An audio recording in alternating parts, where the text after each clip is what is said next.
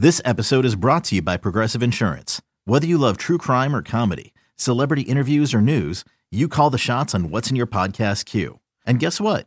Now you can call them on your auto insurance too with the Name Your Price tool from Progressive. It works just the way it sounds. You tell Progressive how much you want to pay for car insurance, and they'll show you coverage options that fit your budget. Get your quote today at progressive.com to join the over 28 million drivers who trust Progressive. Progressive Casualty Insurance Company and Affiliates. Price and coverage match limited by state law. The pitch, a swing and a drive, deep left field. Welcome to the Countdown to Opening Day show, presented by Ameren. That ball's hit hard and deep to left field, backing to the track, to the wall, and it's gone! It's a grand slam! Now, Matt Pauley, Mike Claiborne, and the Countdown to Opening Day show, presented by Ameren. Wainwright picks out the sign. The pitch is swung on and missed. Throw to second base. Strike him out. Throw him out. Double play. On the Cardinals Radio Network. It is that time again. We come your way from Jupiter, Florida. It's the countdown to opening day show across the Cardinals Radio Network alongside of Mike Claiborne. My name is Matt Pauley. Claibs, we got uh, spring training games coming up in just a couple days. Spring training is officially here. We have our first game Saturday. Uh, of course, Ricky and John will have the call, and I'm looking forward to it because I think I've seen all the catch I can take, man. I mean, we've watched some bullpens and some BPs. I just want to see some guys in different uniforms Yeah. more than anything else. Has anything jumped out to you over the first two weeks of camp? Not really, because if you've been around Oliver Marmol and just if you've been in the Cardinal camp, you know one thing right off the bat. There's no horsing around. There's a mission to everything they do. Uh, it's a very well organized camp, and all they want you to do is come in and get your work in. Um, guys do stick around and talk. I think what I'm seeing more are the veterans working with the younger players a little bit more. Paul Goldschmidt is holding hitting clinics with the Nolan Gormans of the world and, and Lars Nootbaar and, and people like that, just making sure they're trying to give something back. So I think that's something a little different than what we've seen in the past. Not that it didn't take place before now, but it just seems like it's more common. I follow a lot of reporters who cover other Major League Baseball teams on social media, and when they had their first full squad workout day, guys were showing up to camp in other organizations on first full squad workout day. That didn't happen here. No, everybody was here. Uh, we've talked about it for last couple three weeks. How many people have been here? Um, I think the only guys who showed up right before were, were minor league guys, uh, non-roster invitees more than anything else. So uh, I thought that the commitment that we've seen from day one with this team is, I think, going to be indicative of how they're going to be for the rest of the season. One of the more interesting revelations we got out of Oliver Marmol earlier in the week was that Tyler O'Neill's been working in center field. Now, we thought that was connected to the WBC because he's going to play center field for Team Canada, but Marmol indicated that O'Neill's in the mix to play center field with the Cardinals, and that just adds another layer to the competition going on in the outfield. Well, I think it really says a lot to the versatility the Cardinals want to have. I mean, they're going to be games where maybe they're looking for a matchup and they might want to get another bat in the lineup. And knowing that you have three guys that can play center field really gives you some flexibility that a lot of teams don't have. I mean, think about it. there's some teams that they're lucky if they have one center fielder. We have three capable center fielders, uh, two of which one has a Gold Glove in left. I think Dylan Carlson can win a Gold Glove, and I think Lars Nootbaar would have that same opportunity. Now that's down the road a little bit, but they don't get they don't hurt you playing center field. None of those guys hurt you. This is me saying this. This isn't Oliver Marmol saying this. But when I heard the Tyler O'Neill news, my first thought went to Jordan Walker because if Walker jumps over one of these guys and is a starting outfielder, all of a sudden you might want to have somebody else in center field. I agree. Um, we're not putting Jordan Walker in the center field competition, but let's say he comes down here and lights it up, and you want to keep O'Neill's bat in there, and, and maybe there's a lefty that you want to have on the on the field, and maybe you sit Nootbaar and put Carlson in right field, so he plays he swings to the right side, which is where he's been more effective. I mean, it gives you so many multiple options to to be able to keep certain bats in the lineup, and you know I'm anxious to see what Jordan Walker does under live fire. Uh, I don't think they're going to wait a long time to see what he looks like. And if he gets off on the right foot, Matt, then we're going to have another discussion in about another four weeks. You had a conversation with John Mozeliak that ran on our flagship station KMOX on Sunday morning, and you talked a bit about the situation with the pitchers. there's a lot of guys here, whether they're on the 40 man roster, whether they're on the minor league deals with an invite to, to Major League Spring Training. It really feels like there's a lot more guys than roster spots available, especially when it comes to pitchers. Well, there is. I mean, when you look back at last year, you had 14 guys make a start. 12 of them are still here. Now, some of them have been relegated to the bullpen, but with that said, it gives you real versatility from the left side and the right side. And I think that what you're going to look at, because I think I've already kind of got my bullpen squared away. And, and I'm a guy who really doesn't put rosters together until like the second week. But I've kind of got my bullpen put together. And now I'm trying to figure out there's one guy that I think that they've got to figure out what they're going to do with. And once they figure that out, it might mean somebody else doesn't get as many starts in the first half of the season. Uh, because I think they want to try and keep people fresh and keep them versatile with regard to who they're going to face. So I, I think that's going to create a, a, real challenge for the manager, pitching pitching coaches, on who they play and when they play. Um, so I would just say to that, stay tuned because there are going to be some good pitchers that won't be on this roster. And if you have options, you might want to try and make sure you get a good Airbnb in Memphis because you might start the season there. All right, so let's bring this all together because Jordan Walker's not going to make this team as a fifth outfielder. If he's a fifth outfielder, he's going to be playing every day in Memphis. Right. Uh, from a pitching standpoint, there are guys who are prospects. There's the there's the Thompsons and the Liberatores of the world who, if they're not on the big league roster, they're going to be starters in Memphis. But if they're on the big league roster, they're going to be working out of the bullpen. So from a position player standpoint, you don't want a Walker sitting. But from a pitching standpoint, are you comfortable with some of these young prospect pitchers who probably are starters in the future making it to the big league club knowing that they're going to be in a different role out of the bullpen? You know, that's a good question. Um, I would rather see him go somewhere and pitch. Uh, I think sitting around doesn't help them at this situation. So you're going to have some guys, and I think Liberatore is a guy that they've got to make a decision on. Is he what we think he is, or is he a guy that can really help you? I mean, he, he was up and down last year. I didn't really think he caught a stride. This is a pivotal year for him on where he ends up. I don't think he's a bullpen guy. I think he's got to be a starter somewhere. And where he starts at, probably Memphis, unless he comes out here and is just really dealing and somebody gets hurt. And, and you've got a couple other guys like that. So it, it's going to be really challenging for them to figure this out. And you don't want to see anybody get hurt. But somebody's going to have an ouchie or a tweak or something along that line. And I wouldn't be surprised to see a couple of guys on the DL or the injured list when we break camp just to give themselves some flexibility.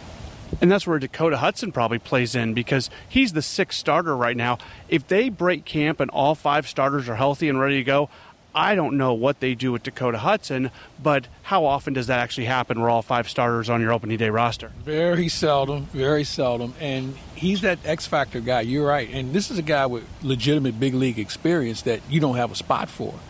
So let me roll this out at you. This is Adam Wayne's Wainwright's last year. I would rather have Wayno pitching more in the second portion of the season than the first portion.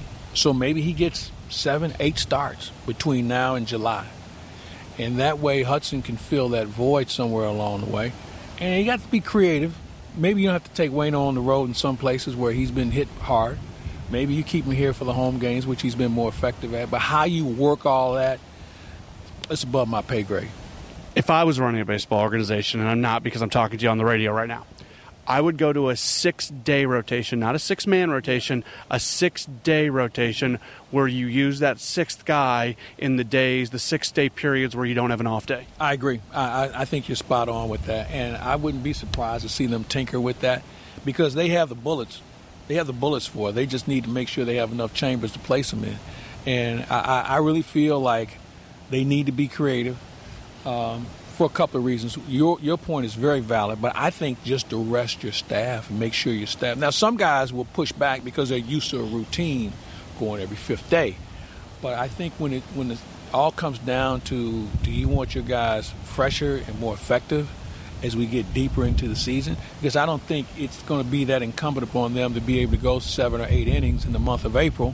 I think by May you want to stretch them out a little bit more but once we hit June 14th, Flag Day, the official day of baseball season, that's when you want to see a legitimate increase in innings pitched and, and making sure these guys can kind of work their way into a long fall season. I believe that is our first of 2023 Mike Claiborne reference to Flag Day. You are correct. The first one. It won't be the last, I can promise. That's Mike Claiborne. I'm Matt Pauley. We come your way from Jupiter, Florida. This is Countdown to Opening Day on the Cardinals Radio Network. Okay, picture this. It's Friday afternoon when a thought hits you. I can spend another weekend doing the same old whatever, or I can hop into my all new Hyundai Santa Fe and hit the road. With available HTRAC, all wheel drive, and three row seating, my whole family can head deep into the wild. Conquer the weekend in the all new Hyundai Santa Fe. Visit HyundaiUSA.com or call 562 for more details. Hyundai, there's joy in every journey. Another day is here and you're ready for it. What to wear? Check. Breakfast, lunch, and dinner? Check. Planning for what's next and how to save for it? That's where Bank of America can help. For your financial to-dos, Bank of America has experts ready to help get you closer to your goals. Get started at one of our local financial centers or 24-7 in our mobile banking app. Find a location near you at bankofamerica.com slash talk to us. What would you like the power to do? Mobile banking requires downloading the app and is only available for select devices. Message and data rates may apply. Bank of America and a member FDIC. Now, back to the Countdown to Opening Day show, presented by Ameren on KMOX. Countdown to opening day continuing on here on the Cardinals Radio Network. Theme tickets are on sale now and feature returning favorites like Star Wars, Grateful Dead, Friends Night, and more. New for 2023. Don't miss Harry Potter, Yellowstone, and Emo Night. For all the details and a full list of dates, head to cardinals.com slash theme.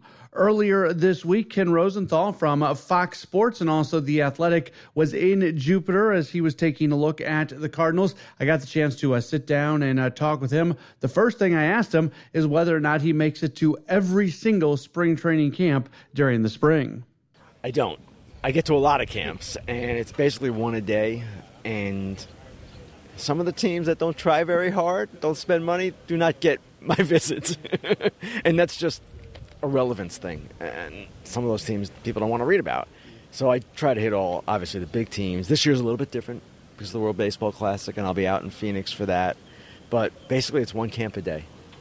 When you come into St. Louis, as you were, or, you know, for St. Louis camp, when you were getting here today, what what are the storylines? What are the things that you're most interested in with this club? Well, a number of things. Obviously, with them, they're, they're such an interesting team. Always, Contreras arriving is a big thing. Uh, Goldschmidt and Arenado, can they do it again? They are getting older. They're still great players. The pitching, what that rotation is going to be like.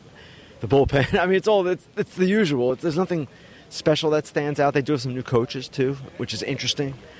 But I don't know that the Cardinals are a team you're looking at and saying, "Wow, there's a lot different here." It's it's the Cardinals, and as opposed to say the Mets, right? The Mets have all these guys coming in and they spent all this money. It's a little bit different here, a little bit more settled. You mentioned Willson Contreras. It's kind of interesting from our perspective. It seems like he's just walking in and fitting right in. And considering where he had been and kind of the reputation he had, you didn't think that would happen. But here he is. It's almost like he's the perfect guy for the Cardinals. Do you agree with that? Well, I don't know what reputation you're referring to. He's never been perceived as a bad guy. He's always been perceived as a good guy. Yeah, and just to clarify, just the way he plays, obviously, he, he says he doesn't play to be liked by the other team. Right, and Cardinals fans know that. Yeah. They, they caught that act, but he's a really good player. And obviously, he's trying really hard to fit in. And it's on the player, too. It's not just on the team to absorb him. He has to make an effort, and it seems for me, everything I've heard, he's making that effort. So he's going to be a big addition, I'm sure. And he's replacing, of course, one of the all time greats defensively. And that's going to be a challenge. But I imagine he wouldn't have signed here if he wasn't up for that challenge. Did the Cardinals do enough this offseason? I know a lot of fans are asking that question. It's always a fair question. I would have liked to see one more bat, but they roll a certain way. And it's always an interesting debate. Should they do more and kind of go for it, go more all in, or do they like this model where they sustain success? They're successful nearly every year, but they never reach that great peak that you want to see. Now, if you get to the playoffs enough times, maybe you're going to get the World Series. You should. But I understand where the fans are, and I understand how the front office thinks. The front office is basically saying, "Hey, man, we're good every year. What do you want? We're in the playoffs." But at the same time, sometimes an extra push might be required, especially now with more teams spending more money, and it's a little bit different. And I saw Mo said this, I believe, at the winter event that the Cardinals had. The paradigm shifted a little bit, and they might have to adjust their thinking. Because they got Contreras as a free agent, the prospects that they would have considered to get a Sean Murphy are still there. Are the Cardinals in as good a shape as any team out there to maybe pull off some sort of big move during the season? Yes. Now, they're not a team that necessarily likes to do that. We've seen that. But these kids can't all play here. They, they, some of them are going to make it, some of them aren't, and the most astute front offices, which the Cardinals are, they will figure out which ones to identify as potential trade pieces, which ones to identify as potential contributors to your team long term, and that's the beauty of the evaluation process. You got to make those decisions, and sometimes they're right, sometimes they're wrong also in the NL Central, with all due respect to the other teams, the Cardinals probably should not be as pushed as much as teams in the East as West. Does that give them the opportunity to maybe sit back a little bit more where teams in the East or West that they could put themselves in a hole in the first month of the season and really be in trouble? Well, it does, yes. And I'm sure that's entering into their thinking, right? But at the same time, what is the ultimate goal? It's to win a World Series, not to win the National League Central. They've done that enough times. So the deadline will be the next test. What do they do at the deadline? Because all of these things are going to come back to the fore. All the prospects that are close, all the potential moves that can be made, and it's going to be interesting to see how they handle that. Last thing for you, John Mozeliak signed a contract extension this past week. It feels like this might be the last one for him. You just kind of read between the lines on some of the things he's saying. Just from a, a national standpoint, from a Cardinal legacy standpoint, where does John Mozeliak stand in terms of baseball executives really in the history of baseball? He is someone who has done a good job for a long time, obviously. Now, I know fans get frustrated and people have their different opinions, but sometimes you have to take a step back and consider the success that he has had during his tenure and that the team has had. It's pretty good. Is it perfect? No. That's baseball. It's never perfect. You name a GM, and I'll give you five moves that he wished he hadn't made, right? But he's been pretty good, and and this franchise has been pretty good. So they are who they are. They're not going to go out there and sign a two hundred million dollar player. We haven't seen them do that. But at the same time, they develop great. They make great trades. Goldschmidt and Arenado were great trades, and they've done it their way, and it's been a successful way. It's great to see you. Thank you for your time. Thank you, Matt. Ken Rosenthal joining us here on the Countdown to Opening Day show across the Cardinals radio network. We found out this past week about the passing of a former Cardinals player and Cardinals broadcaster Tim McCarver. We're going to uh, go back uh, into the archive just a bit and we are going to uh, hear from Tim and one of his appearances with Mike Shannon on Live at Shannon's across the Cardinals uh, radio network. Always really fun to go back and relive some of those conversations. That's what you're going to hear next as the countdown to opening day show continues in just a moment from Jupiter on the Cardinals Radio Network. The Countdown to Opening Day show continues with Matt Pauley and Mike Claiborne on KMOX. Continuing to broadcast from Jupiter, Florida, the site of Cardinals spring training. Countdown to opening day continues here on the Cardinals Radio Network alongside of Mike Claiborne. My name is Matt Pauley. Cardinals Kids Clinics are back in 2023. Registration begins mid March for boys and girls aged 7 to 13. Cardinals alumni will provide small group instruction on throwing, hitting, fielding, and more. Cardinals Kids Clinics will be an experience your child will never forget. Learn more at cardinals.com/clinics. We found out earlier in the week that uh, former Cardinals player and broadcaster Tim McCarver had passed away. McCarver finished out his broadcasting career with the Cardinals. Uh, he uh, t- had an appearance on uh, Live at Shannon's uh, across the Cardinals radio network, and it was a whole lot of fun. So we wanted to uh, replay some of that right now, and we'll start with our own Mike Claiborne. Bob Gibson, who is a treasure, you know him. I, I think you two together probably – are the two best friends or best teammates he's ever had. What's the one thing about Gibson that we don't know? We know he's a competitor. We know he's a tough guy. We know he's a great teammate when it came to protecting his teammates. But what's the one thing about him? Maybe it's the fact that he's funnier than we ever knew him. He knew him to be. Yeah, yeah. He had he had humor beyond baseball, uh, and he could figure things out very well. You never pull the wool over Bob Gibson's eyes unless you came. You showed up with a snake. I've never had a man that was more afraid of snakes than Bob Gibson, and he tells a story about being in a in a bar in St. Petersburg with Ted Savage, and somebody had a, a play one of those playful A rubber snakes, snake, yeah. rubber snake. And, and he and Ted Savage almost ran all the way back to the Outrigger Inn where we were staying, which was about four miles away. It's the funniest. It's the funniest. But he didn't like snakes. Still doesn't. Mike, what do you remember about him? His intelligence, how intelligent he was, on and off the field.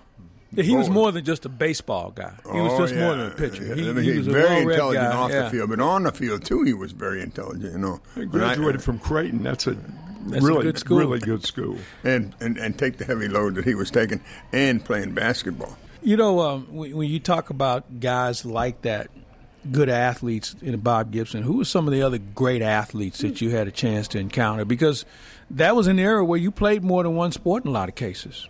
Curt Flood was a Curt Flood couldn't throw, but that's about the only thing he couldn't do. He was a terrific athlete. Concentrate. I, I, I thought that he could concentrate any situation better than anybody I've ever seen. I think Juan Marichal said that. Said it was the toughest out that he had ever faced. Um, of course, he had What did he know? yeah. What did he know? What did Willie Mays know? We still visit with Willie when we're out in uh, He's the best. at um, Oracle Park. He, he is uh, magnificent. Best just- player you ever saw? Willie Yeah. to me. He could do everything. Hands down. The way, you know, the one thing you couldn't do with Willie is tag him to to get him out at a base. Well, what he would do, he would show the front foot, and then he'd pull it back and kick you with the other foot to try to dislodge. and there the was nobody who took more pride in his. I remember Ray Sadecki was traded for Orlando Cepeda in 1966, and they were in. Uh, I was going out to eat with uh, with Ray. We were roommates for a long time, became very good friends. He was in my wedding and all that, and. Um, um, Willie was in the bullpen. He was he was like had a tweaked little injury in his wrist or something like that, and something happened with a Cardinal runner that was on second base playing at Candlestick, where he went back head first, and um, and Willie just happened to mention Ray. He said, "If that was me, I wouldn't have gone back hands first. I'll guarantee you that." He took an awful lot of pride in his base running. And it would be interesting to see how many times Willie Mays was called out Yeah. Did you uh, ever? at a base did you? Did you ever by- see? with a tag. I would say right now, none, ever. did you ever see him leave his feet in the outfield? No, Never no, left. No, had had may, maybe never dove for a ball. ever. You know, Maybe had the greatest balance of anybody ever. it's just, I mean, extraordinary. You, you can't be any better than that. Speaking of base running or grass stains, Mike and I were talking about the ghost Javier. Javier last week, and how hard he was to, to get to at second base. You had a good good look at him. Uh, The Phantom, we call yeah, him. yeah, nobody ever got near him on a double play ball. No, no. Well, in those days, you went out of your way Yeah, to to get get a to get a yeah. shortstop or second baseman. Did they go out of their way to get catchers too? Oh, Bec- yeah. I mean, that was Oh, a pretty yeah. Risky kidding. position at that You'd point. love, you'd love to see that guy get the ball come the same time you did. You would smoke him. Yeah, yeah, it was a little rough How- on the who- plate. do you recall any of those collisions? Anybody who you knew you had to pay attention to? Bob Watson hmm. was one tough slider. Big, big guy too. Big guy, big guy. He wasn't as fast as some of the other guys. Uh, so That, that made it even worse because he was getting there at the same time the ball was. and Lou Brock. Let me tell you, Lou weighed about 145 pounds, maybe. And when he hit you, I mean, he he he broke the clock. He didn't. he didn't just clock you. I mean, he broke the clock. He clock. didn't have an ounce of fat on his body. I Not mean, a- he was not an ounce. So lean and muscular. yeah.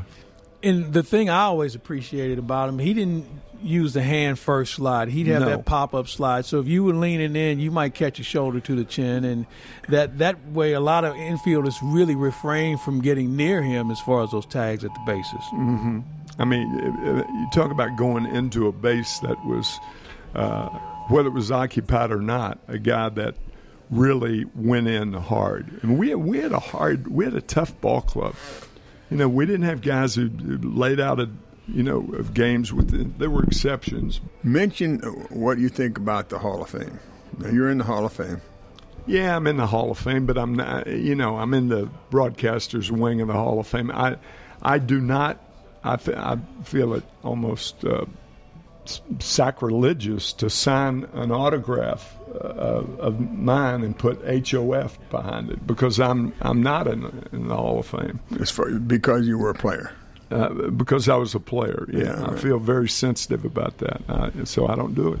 I put Ford Frick, and you know, it was, but I'm very particular about that. Well, what was that like for you in your life when you got that call to be part of the Baseball Hall of Fame? Pretty nice.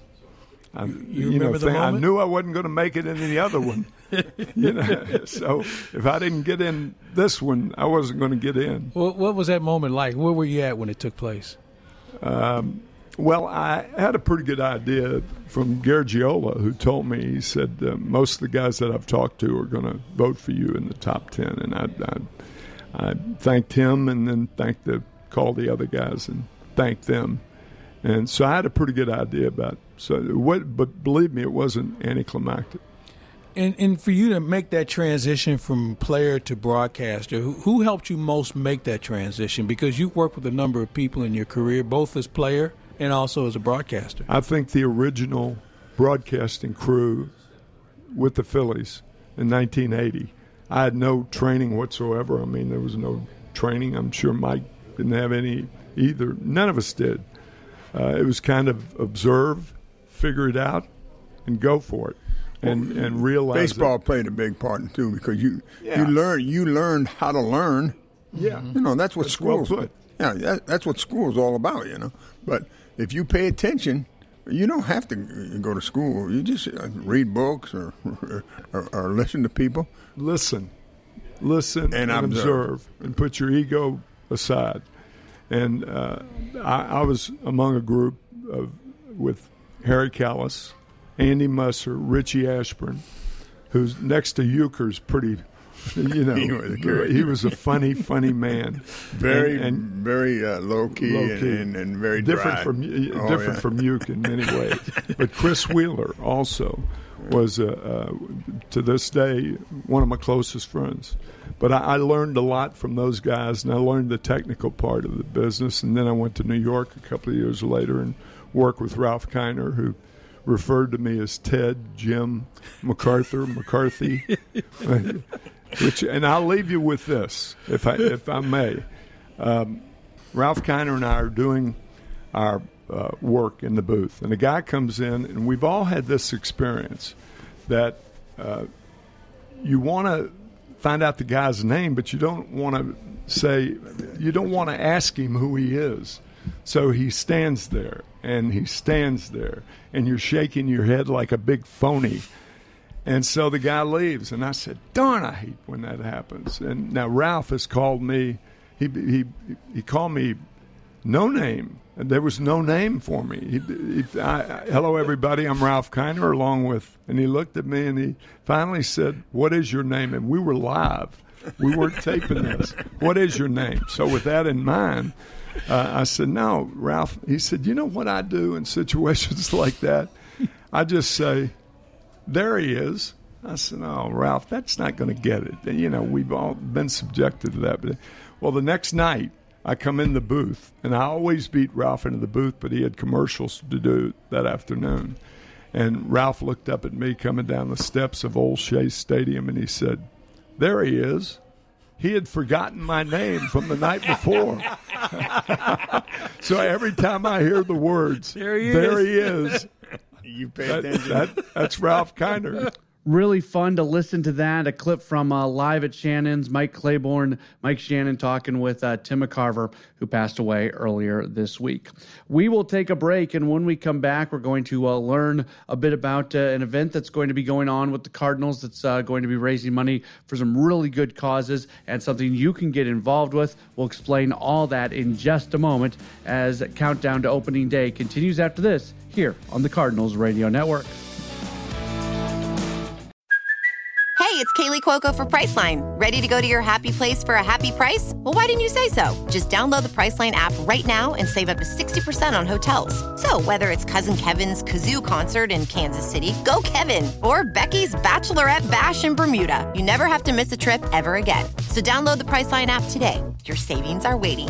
Go to your happy place for a happy price. Go to your happy price, Priceline. Now, back to the Countdown to Opening Day show, presented by Ameren on KMOX.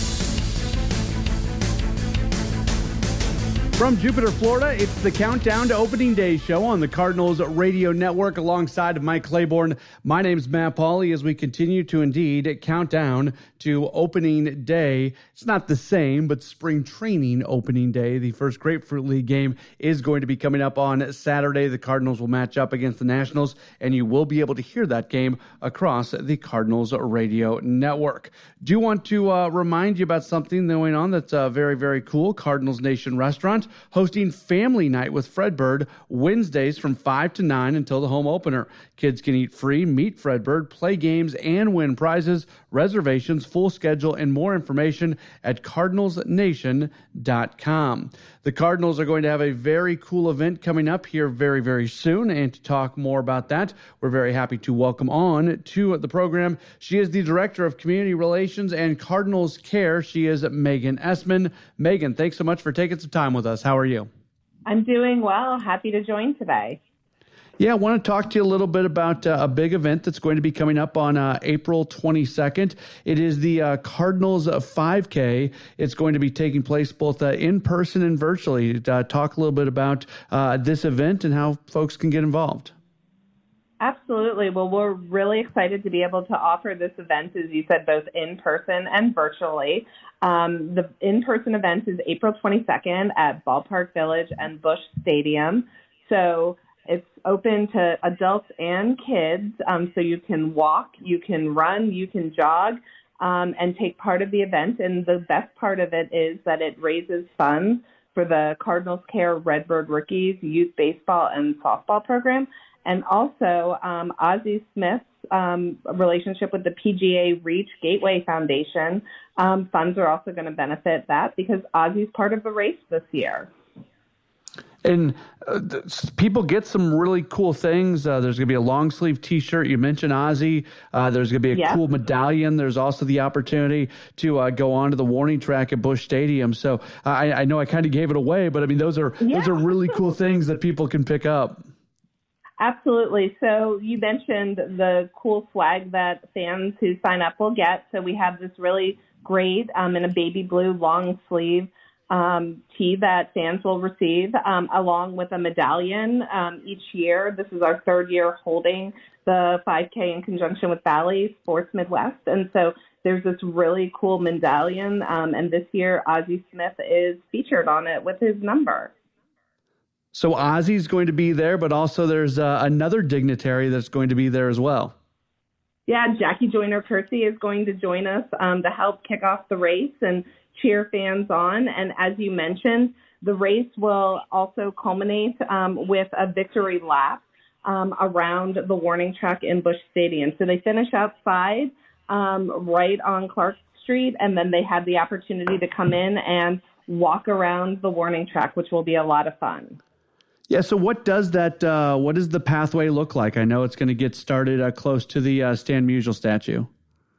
Yeah, so it starts with the Stan Musial statue, and then it winds its way um, around um, downtown St. Louis. Um, and as I mentioned, it finishes on Clark Street between Ballpark Village and Busch Stadium. So um, fans will get a chance to start and finish um, right um, in, in at Busch Stadium, which is fun For people who do want to do it from a virtual standpoint, what what does that look like, and what do you guys do for those folks to still make sure that they feel like uh, they're involved? Absolutely. So what's cool about the virtual piece is that you can do it anywhere or anytime that works for you. And um, fans that register for that still get the T-shirt, still get the medallion, and they have the opportunity to upload their time um, through our system so that we can record what um, their time was, and they get to take a you know feel a big part of helping to raise funds for two fantastic charities for those who are interested in participating or uh, just want to learn a little bit more information, what's the best way to go about doing that? Absolutely. They can go to cardinals.com slash 5K. Information about the race, um, as well as how to register, is all listed there. Cardinals.com slash 5K, the uh, web address. She is uh, Megan Essman, Director of uh, Community Relations and Cardinals Care. Megan, thank you so much for uh, taking this time. Really do appreciate it. Absolutely. Thank you for having me on. That's Megan Essman. She is the Director of Community Relations and Cardinals Care. Again, you can get uh, all those details about the uh, 5K event featuring uh, Ozzie Smith and Jackie Joyner Kersee. We'll take a break, come back, wrap up hour number one of the program, countdown to opening day across the Cardinals Radio Network.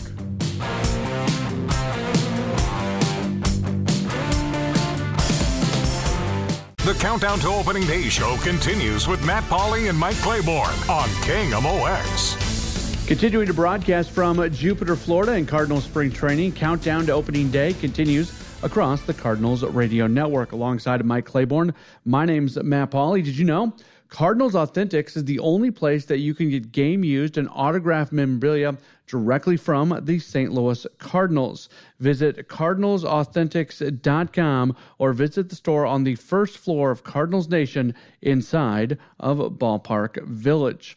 The official broadcast schedule was released in the last week as uh, Cardinals games are going to be uh, broadcast uh, right here across the Cardinals radio network. There will also be some audio streaming broadcast available at MLB.com, Cardinals.com, uh, the MLB app, and then uh, Bally Sports Midwest with Chip Caray as the new Cardinals play-by-play man, uh, going to uh, be broadcasting a number of games as well. We'll go through uh, that schedule coming up in the second hour of the show, but you can know that this Saturday when the Cardinals open up Grapefruit League play against the Nationals, we will we'll have that for you here on the Cardinals Radio Network. Probably the biggest bit of news so far in spring training outside of the extension that was given to uh, President of Baseball Operations John Mozeliak that we talked a lot about on last week's show was the revelation by Cardinals manager Oliver Marmol that uh, Tyler O'Neill's in the mix to be the Cardinals starting center fielder.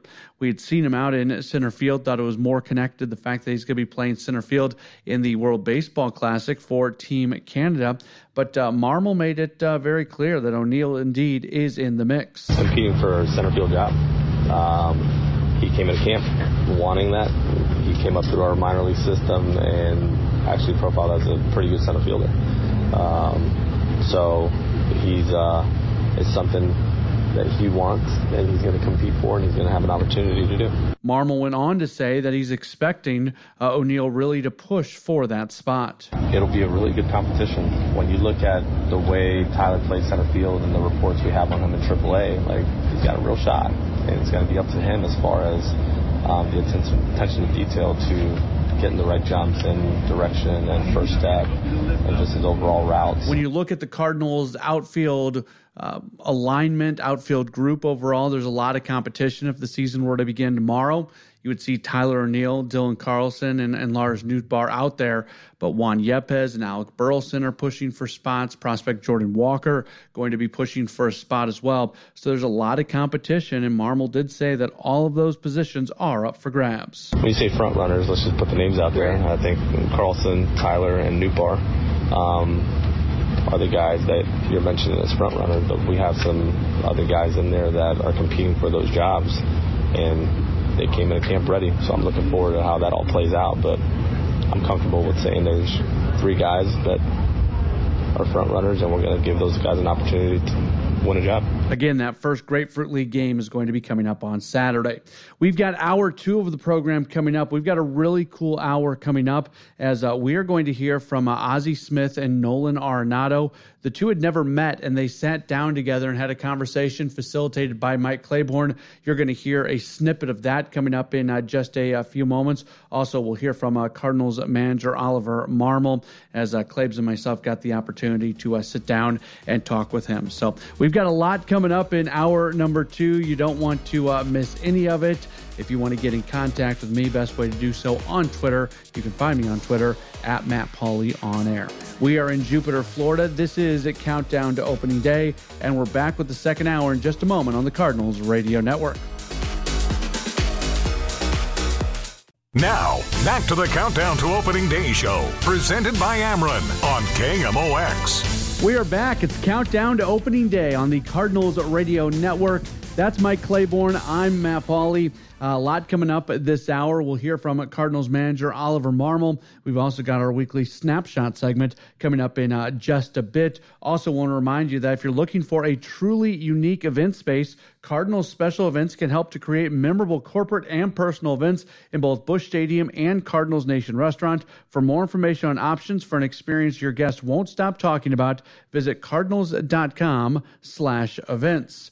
Claibs was part of something really cool earlier in the week when uh, Ozzie Smith was here uh, at spring training. He had never met Nolan Arenado, and the three of them uh, sat down and just had a conversation. We're going to listen in on some of it as uh, Claibs asked Nolan Arenado if there's a, a, specific defensive play that he made uh, that really sticks out for him. Probably the one, the diving down the third base line, throw from the knees home, um, and Yadi uh, made the great tag or I don't know if it was Kiz. I think it was Kiz actually. Uh, made a great tag. That was my one of my favorite ones.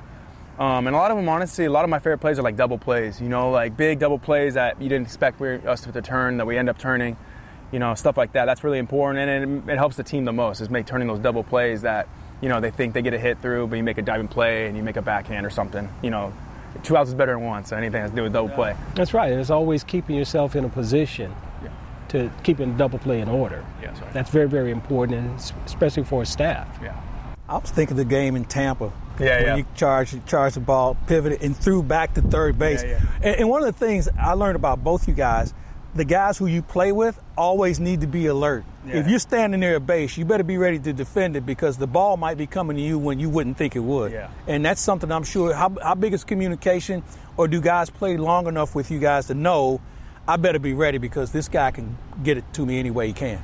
For sure. I mean, I think in 21, my first year here, I think I tried to make some throws that sometimes like Paulie didn't expect me to make, and the guy would beat it out. And that's not on Paulie. That's probably just more that we didn't communicate before that, hey, that I'm, I'm going to try. I'm, I'm not afraid to try these different things. You know, I'm always going for the lead out. You know, I'm going to do everything I can to get that lead out. If we don't turn the double play, that's fine. But as long as that man's not on second base, that's all that matters to me from a defensive standpoint. Um, because if the guy gets a base hit, like it, it, feels good knowing that all right, that guy's not scoring. Now it's first and second instead of you know an RBI.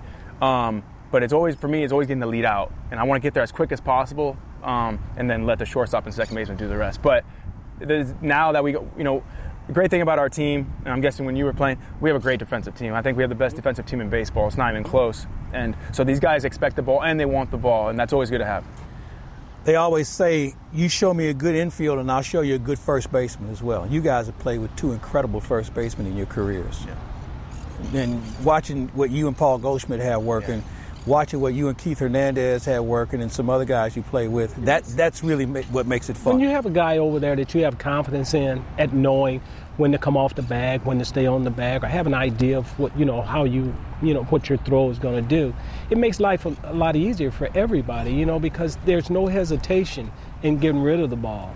And, and playing on turf, you know, we had it was everything was sped up, everything was fast, you know, so you didn't have a whole lot of time to, to think about it. And playing with Keith Hernandez, I think the greatest thing of the pressure that he took off of everybody, especially pitching, he could play from first base to the to the third base line, which takes the pitcher out of the the play completely. Yeah. And when you can take the pitcher out of the play, now you're just operating with with, with uh, your third baseman and your catcher. It's easy. Yeah, I mean, and for me with Goldie, um, you know, it's he said he's a big target. Not only is he a big target, you know, like you said, you get it, you get rid of it quick, and sometimes when you get rid of it quick, you can't, you know, you don't get enough on it. Sometimes it's a short hop or whatever, but you just know that if you get in in that vicinity where he's at, he's going to make a play on it. It's just a lot of confidence, and it just makes you, for us, more willing to try different things because we know that we have somebody over there that can pick us up. All right, you sitting next to a Hall of Famer. Pick his brain. Well, I mean, I guess one thing I would ask. Um, now that I'm getting older, and uh, I thought, like, you know, did you used to cut back on ground balls, or did you, as you got older, were you always taking a bunch of ground balls? I always tell. I, I, I, loved it. Yeah. You know, it was, um, it was, uh, it was really relaxing for me sometimes to be able to come out and take ground balls. So it was one of the things that, as a kid growing up, I loved playing, sitting around and throwing the ball against the wall, playing with, playing by myself. You know, and, and so that was always a part of what I did. I took ground balls because I never wanted to be surprised by anything that happened on the field. And when I was playing on turf, I always wanted to know where the bad hops were Yeah. so that I could anticipate that ball taking a hop. So I took ground balls every day. I tried to take at least 100 ground balls every day, and um, it's, it's what made me feel that I was ready to go out there and play. Yeah, you hear that, man? I can't stop taking ground balls. he's not taking, he's not You- stopping. you then I can't stop. life Yeah, now. yeah, yeah. I gotta keep know going. I gotta keep going. Oz, what about you? I know you want to ask this guy something. Well, you know, uh, the biggest question I think was that what what he was thinking, you know, uh, because that was the question that's always posed to me, and a lot of times I just, I just said, hey, you know, I don't, I don't even know if I was thinking as much as I was operating in my subconscious mind, just from an instinctual standpoint, and and and I was good at that because I had taken so many ground balls, you know, I had taken pride in in in, in the, the time that I spent out there on the field fielding ground balls and stuff. And so it was, it, it- I'm not going to say it was easy because it's never easy. It, it's never easy, but um, it was, it, it, it made me comfortable in, in, in my being knowing that I had prepared myself. I was prepared. I was never not prepared for whatever came that particular day. Yeah, I mean, like you said, I think like we talked about, it's like you, you you work on it, you do it, and when you make an error, you know, I would never blame the field, right? I would always blame myself. Like I, I didn't, you know, I didn't didn't look at your glove and think oh, Yeah, it was yeah. I, I, a glove? no, I try not to be that guy that looks at my glove like, what the heck just happened? You know, I try to take ownership. Hey, I didn't move my feet right. You know, I didn't get on top of the throw. I didn't follow the throw. I threw like this. You know, those are things that I feel like when I make errors, I think it's, you know, I always know it's my fault. You know, I always put it on me because, like you said, we prepare. I'm prepared for a lot of these hops, these plays that I believe I should be making. So when I don't, you know, I always say, you know, I got to take ownership. Like I was ready, or I, I got lazy, or lazy feet. You know, sometimes you get caught off guard, or you know, it's just constantly like trying to remind yourself to stay ready.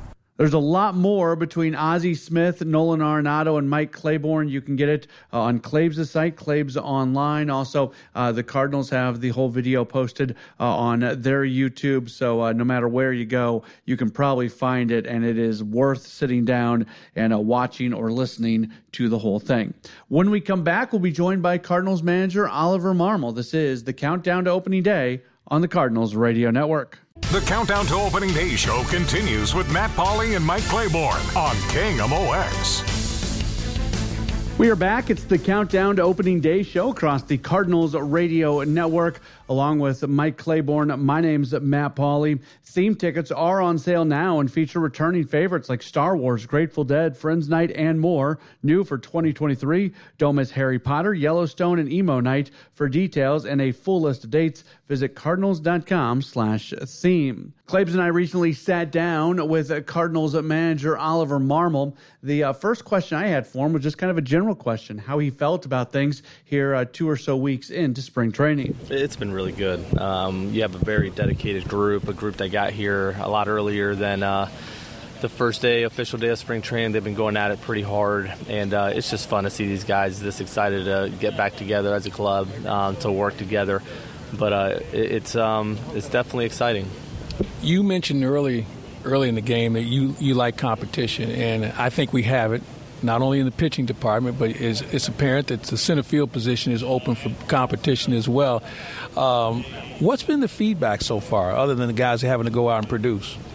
Yeah, I mean, I, I think we we preach competition every year. Uh, at the end of the day, this is a camp that's going to allow for a lot of opportunity based on guys going to WBC, and um, so there's competition in a lot of different areas. You mentioned on the pitching side, um, on the lefties, which lefties do we take with us? Who's going to play center? Who's going to play the corner outfield? Uh, there, there's a lot of moving parts, and um, the reality is these guys are built for it. They're showing up every day. They know what's at stake, and it'll be fun to watch throughout the course of spring training.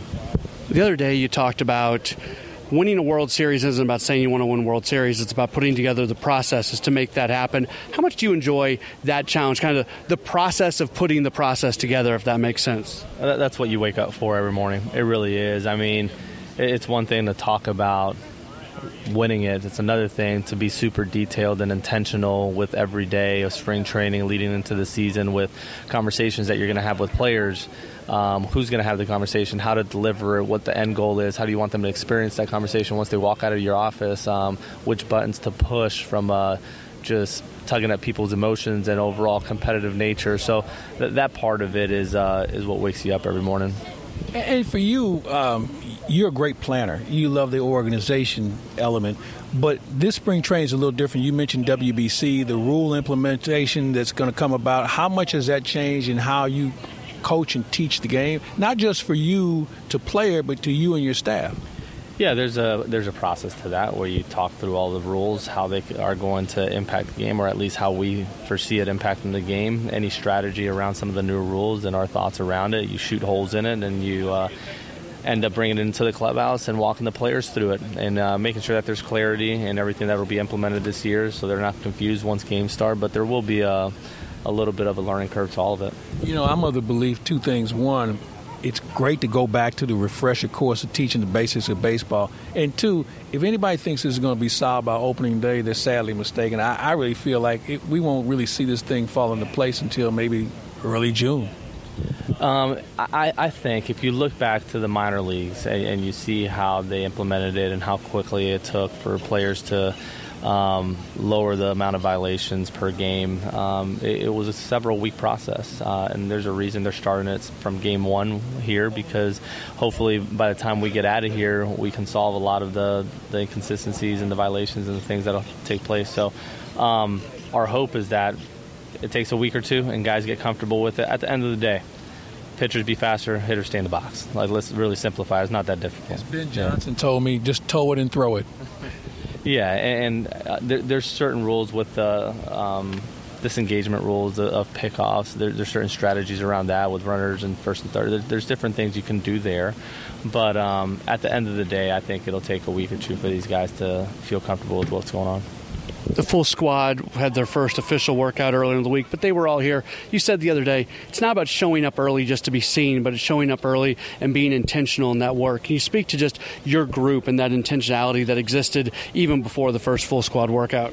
Uh, absolutely. These guys are, I mean, they want to be known as smart and relentless as a club, and if you look at the way they're going about their work, it's definitely smart. Um, there, there's high baseball IQ throughout that clubhouse, and they didn't get here early just to show face and say, "Hey, we're working at it." Like they, are truly invested in one another and, and, making sure that we hit our goals this year. Um, so this is a, a very dedicated group. Um, it's going to be a lot of fun watching them over the next several weeks. Can't wait for sure. All right, let's talk about Oli Marmol, the the husband, the father you have your family down here, and, and I know that's important to you. How do you try and make sure guys have that family time and also be able to stay focused on what they're here for? Because this is the only time, and really the last time, we're all going to be together in this sort of environment before the game starts.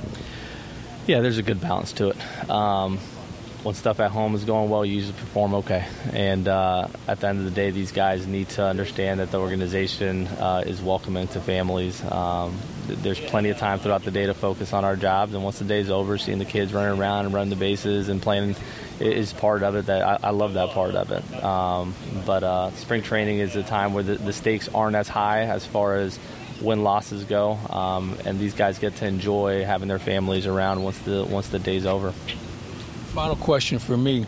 Um, it may be a little early for you to give me an idea or give our listeners an idea of somebody who's caught your eye already. So I'll ask that question.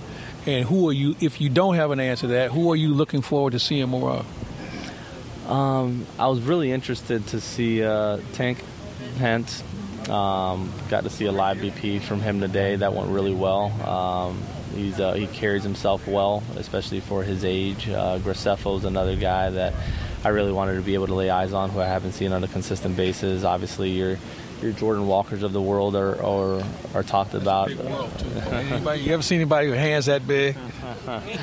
so uh, that, that's fun to watch. Um, but I, I, was really interested to see how Gorman came back from this offseason, understanding some of the things that he needed to work on and how he was going to address those. So, yeah, those are the, the ones that come to mind. Is it rewarding for you when guys come back the next year looking different in a good way than who you last saw? Yeah, it just shows their level of commitment. You come back looking the same. Uh, those guys don't last a whole uh, a lot of time in this clubhouse. So uh, these guys are continuously looking for ways to improve, and we, we have a group that showed that this offseason as well. Oli, thank you so much for your time. Thank you. Appreciate it.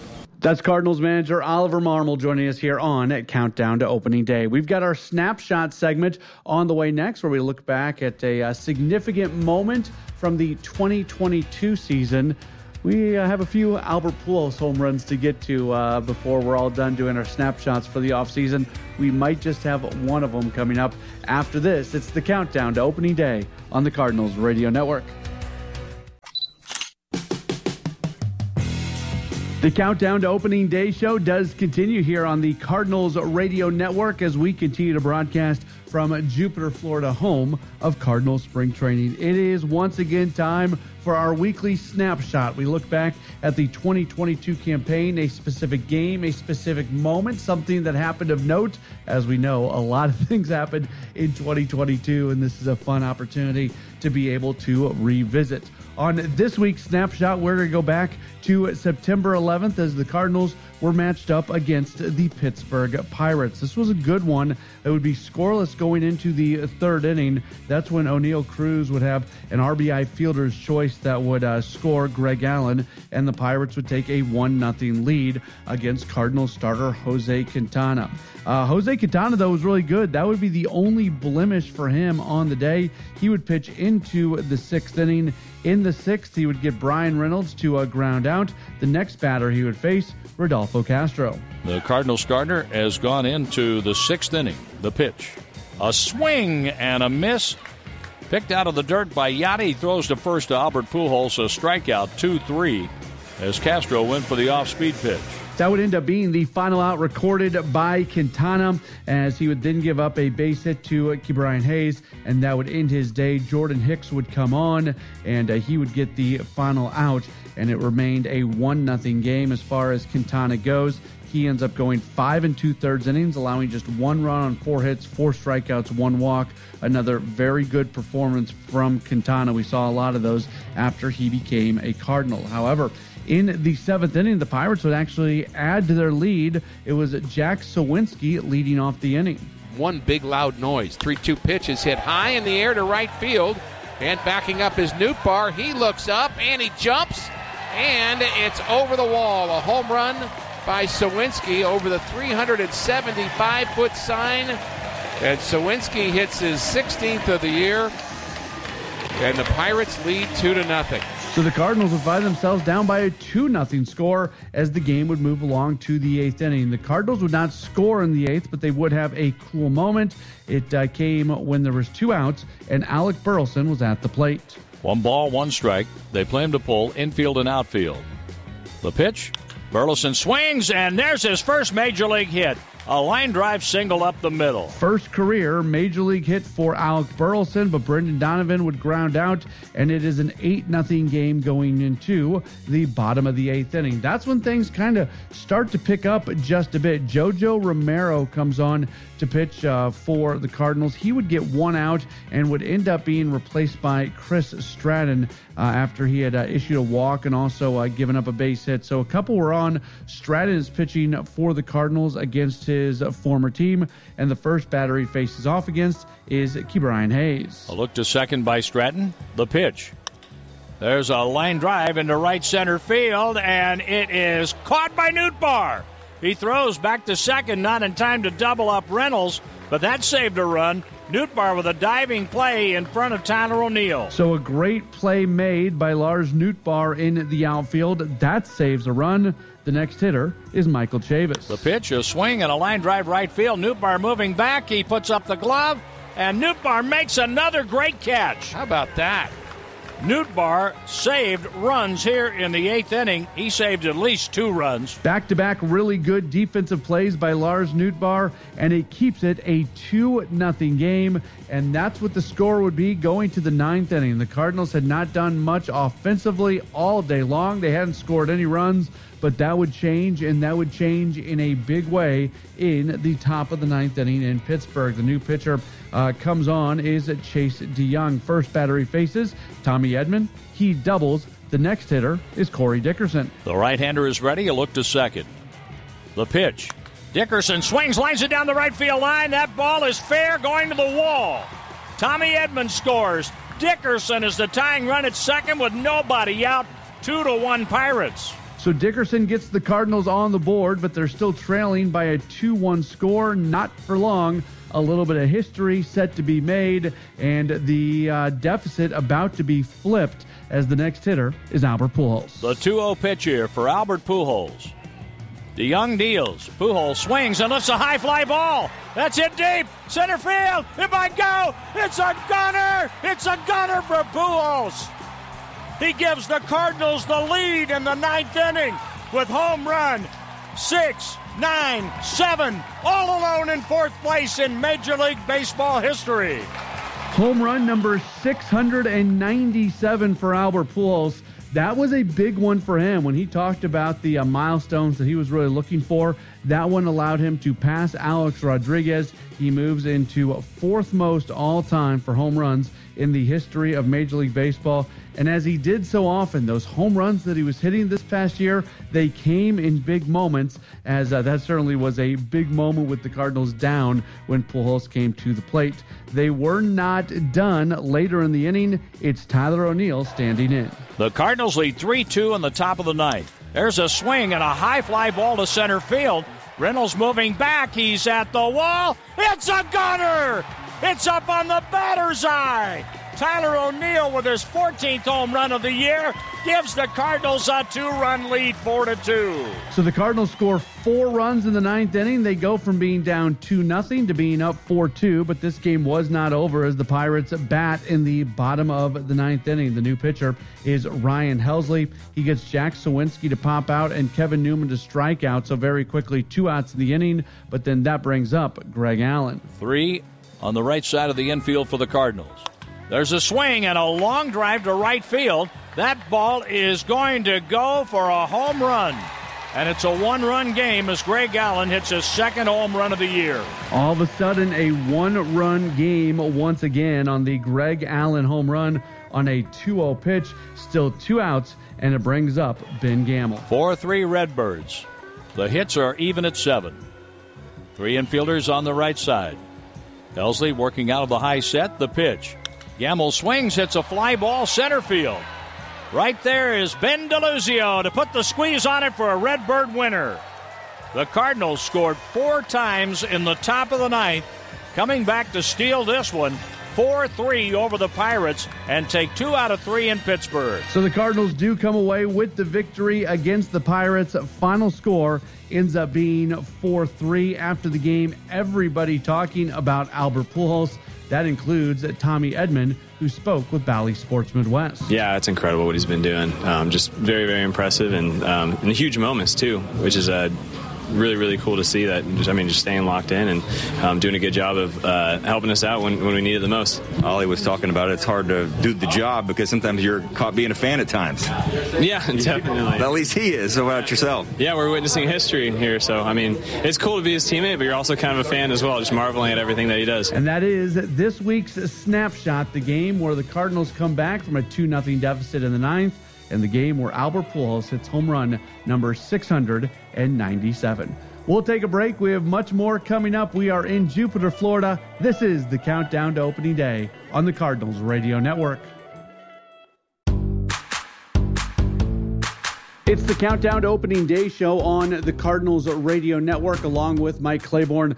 My name's Matt Pauley. We are getting set for the first Grapefruit League game of the year. That's going to be coming up on Saturday when the Cardinals take on the Washington Nationals. You'll hear that across the Cardinals Radio Network. In fact, uh, the Cardinals, in conjunction with the Cardinals Radio Network and uh, also uh, Bally Sports Midwest, did officially announce the broadcast schedule for uh, the for all of spring training. And of the 30 spring training games that the Cardinals are going to be playing in, 29 of them are going to be uh, broadcast either on Bally Sports Midwest, across the Cardinals uh, radio network, or streaming via the uh, MLB app and also Cardinals.com. So I wanted to go over that with you uh, just a little bit. As far as the games that you'll hear on the Cardinals radio network, there's going to be uh, a total of 15 broadcasts that are going to be available for you with uh, the voice of the Cardinals, John Rooney, being joined by Ricky Horton and also uh, Mike Claiborne. And you're going to be able to hear the first three games uh, right there on Saturday, Sunday, and Monday. And so, yeah, that's going to be a great opportunity for you to be able to uh, listen to games. If they're not on the radio, but we do have these streaming broadcasts for you, uh, it'll be uh, myself with Claibs or Tom Ackerman with Claibs uh, doing those broadcasts, and uh, those are going to be available at uh, Cardinals.com and also on the MLB app. And this could be a lot of fun because we're going to hear the debut of Chip Caray as the new TV play-by-play voice for the Cardinals doing the games on Bally Sports Midwest, and a good number of games are going to be on Bally Sports Midwest, including the opener on Saturday against the Washington Nationals. There's also going to be some uh, national broadcasts during uh, spring training as well. The first national ESPN game is going to be coming up on Monday when they match up against the Mets. In fact, Buster Olney from ESPN was uh, in Jupiter earlier this week taking a look at the Cardinals. We also know a little bit about uh, how the pitching is going to be set up for the first few games of the year. Adam Wainwright, he is going to start that first game on Saturday. Then Miles Mikolas is going to go in game two on Sunday. And then that third game of the season against the uh, Mets coming up on Monday, it's going to be Connor Thomas, actually, who's going to start that game uh, against the Mets. It had looked like just, you know, you can see the work that uh, pitchers are doing uh, during during spring training and start to figure out when we might see them. We thought we might see uh, Jack Flaherty uh, pitch that third game. What the Cardinals are actually going to be doing a little bit of is when it is uh, days where pitchers need to pitch, especially from a starter standpoint. Uh, some pitchers may go pitch in actual Grapefruit League games, and then other pitchers might be sent uh, to the backfields. And whether it's a live BP session or a simulated game or some sort of uh, scrimmage or exhibition or what it might be, uh, they're going to figure out a way to do that. So uh, just because somebody is not participating in a Grapefruit League game one day doesn't mean that they're not uh, getting work in. But uh, you can get all the details uh, on the broadcast schedule. It is available for you at cardinals.com. But 29 of the 30 spring training games will be either across the Cardinals radio network at cardinals.com or uh, broadcasting on Bally Sports Midwest. So you're going to get many, many opportunities to see, to hear, to listen, to watch the Cardinals uh, during the duration of a Grapefruit League play. We are going to take uh, one more break, and when we come back, we'll uh, return for our final segment. Mike Claiborne will rejoin me. Have a few more things I want to get to him. Want to kind of revisit uh, that Nolan Arenado, Ozzie Smith conversation. Also want to talk a little bit about the passing of uh, Tim McCarver, as uh, Claibs and McCarver knew each other quite well. So we'll have that coming up in just a moment. Don't go anywhere. It's the countdown to opening day show on the Cardinals Radio Network. Now, back to the Countdown to Opening Day show, presented by Ameren on KMOX. Countdown to Opening Day continues here on the Cardinals Radio Network alongside of Mike Claiborne. I'm Matt Pauley. Claibs wanted to get into this. Tim McCarver passed away this past week. Deep Cardinal ties as a player. He finished his career as a broadcaster. I wasn't around to to know Tim, so my experience with him is watching him on TV and growing up watching the World Series and watching him do those games. But my goodness, everybody around St. Louis, you don't hear a bad word about Tim McCarver. No, you, you really don't. And I was blessed to watch him as a player. Uh, fortunate to know him as a friend. Uh, he and Bob Gibson were very close, along with Mike Shannon, and they kind of dragged me into that and uh, then you get a chance to work around him in the business. And we travel together. You know, he was doing TV. I'm on the radio side, uh, not a kinder person, not a more well-read person. Uh, we would have some great trivia discussions about things that meant nothing to anyone, but for some reason we would know these these things. And when we didn't know it, we remind each other and we tell, "Hey, here's something I just learned." Uh, one of my favorite pictures I have on my phone. Jose Feliciano sang the national anthem in 1968, and it was very controversial in how he sang it.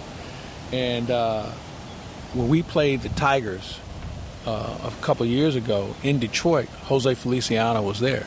And Tim McCarver had not really seen Jose Feliciano since 1968. And uh, the picture that they have together, and they were telling stories. Uh, again, he was a, just a really sharp guy, uh, very helpful, and in my opinion, the most prepared broadcaster I've ever been around when it came to the games. And, and knowing not just numbers but situations and this and that. And you know he had no problem rolling up the sleeves talking to people. He was never ill prepared and i think that goes back to his catching days of being prepared as a catcher and catching gibson and carlton and some other great pitchers over the course of his career. Uh, but man I, I, will miss him. Uh, and it was ironic i reached out to him maybe about two months ago three months ago and we just kind of shot the breeze uh, to me i thought he was never the same after Bob Gibson passed. Uh, they were very close. And then COVID set in, and it just, you know, things just started to spiral. But uh, I appreciate everything he's meant to me and certainly Cardinal Nation, and he will be missed. We ran earlier on the show a snippet from one of the Live at Shannon shows when he was there.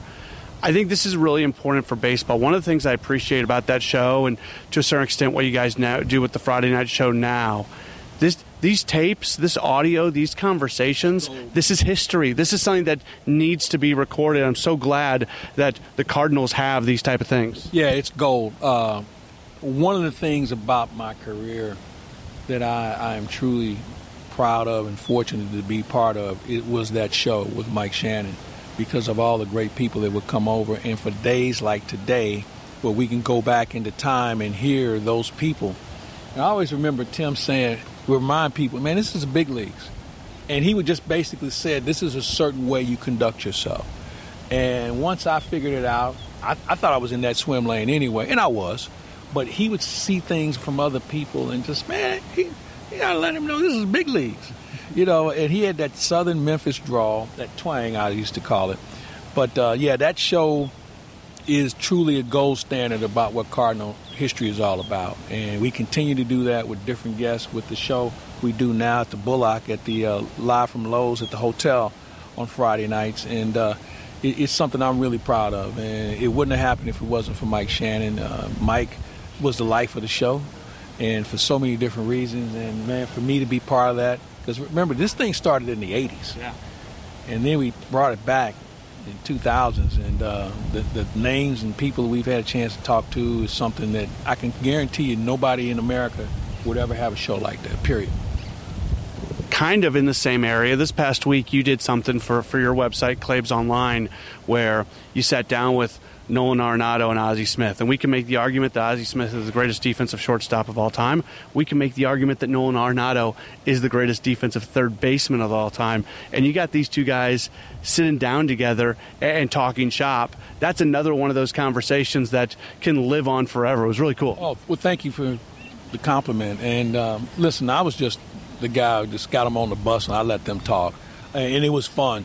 And for anybody who hasn't seen it, you can go to claibsonline.com on the YouTube page, and uh, you'll see the most of the interview with those two. And it's just just two guys sitting down talking. And uh, the response we received so far has been incredible. And I just found it kind of odd that these two never met. And so Ozzie made a great point. He said, "Well, you know, during COVID, you know, I didn't go in the clubhouse." And when COVID kind of subsided, when he would be on the field throwing out a first pitch, you know, Nolan was warming up, getting loose for the game, so they really didn't have a chance to cross paths that much.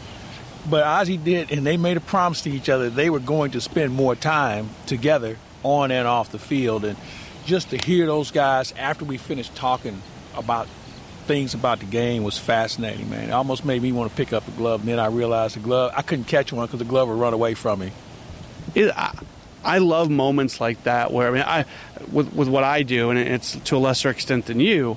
There are those moments where you're just among greatness, and you learn to shut up and and listen. That's what I do when I'm in those kind of spots, and it's always cool. And, and baseball lends itself to that more than any other sport. You're right, Matt. And and one of the things I've learned in, in doing this for the years I've done it, less is better for me. Um, I, I just turn them loose. I may roll a question out from time to time, but I think it's important for people to hear the guest than to hear me. And uh, I think what I've tried to instill on younger people: be a good listener, man. And if you be, if you're a better listener, you'll be a great talker. Because if you pay attention to what's going on around you, you will find something that your guest will say that will make you come back to them and let them expound on it even more. And now you got you something special. A couple baseball things before we get out of here. First spring training game Saturday. Uh, it'll be across the Cardinal Radio Network. Right now, as we record this on a Wednesday, pitchers are doing the ups and downs. So the starting pitchers are going out, live BP throwing, sitting down, coming back out. So we'll see some starters be able to go multi innings from right at the beginning. Yeah, I think you'll see guys at the beginning probably go two innings, maybe 50 pitches, somewhere in that, that vicinity. You know, everything is so well documented now with regard to what a person can do that uh, they want to be very cautious and stretch guys out. Personally speaking, I think they should stretch them out more because these guys are already in shape when they come to camp. Uh, and it's changed a little bit because there was a time when the only thing you could throw was fastballs and changeups. Now guys coming here throwing sliders and cutters and things that you, you wouldn't even fathom in the first week of spring training. So, with that said, if guys are further along, then why not stretch them out? Why not stretch them out so they don't have a tired arm later in the year? They've already had it. So, you know, again, I'm not a pitching coach, never been one, not even played one on TV. But I just think that the way we look at the game now and how structured things are, I, I don't think it's bad to let a guy go a little longer than what they've been accustomed to. Well, I think to back that up, in season, if a guy's coming off the injured list and they're on a pitch count of 50, they're back at 85 to 100 within three starts. Yet in spring training, going from 50 to 100 takes a month. Yeah, I don't get that. Uh, and again, I, I, can understand when you say, well, it's the beginning of spring training. Yeah, but these guys have been throwing, they didn't just start throwing when they got here. And you and I've talked about how long we've seen guys here. I've been here since mid January and just about every pitcher on the staff was already here or was arriving. So they've already been throwing. And I've always wondered about this. Does your brain and your shoulder know what pitch really counts? Your brain may know, but your shoulder and your arm doesn't know. You're still throwing. It's just like warm up tosses. Now, you may not put as much emphasis on it, but the same motion takes place when you throw a pitch. So your shoulder and your arm doesn't know whether this is a, a 3 2 count with the bases loaded. They just, hey, I'm going through emotion. So I, I think sometimes we overthink the whole pitching issue. But again, not having been a pitcher, never coached in the big leagues, but watched enough bad pitching, I think I kind of have a clue on what's going on. That's Mike Claiborne. I'm Matt Pauley. Thank you so much for being tuned in. Again, the Cardinals open up Grapefruit League play on Saturday against the Nationals across the Cardinals Radio Network. This has been the Countdown to Opening Day show on the Cardinals Radio Network.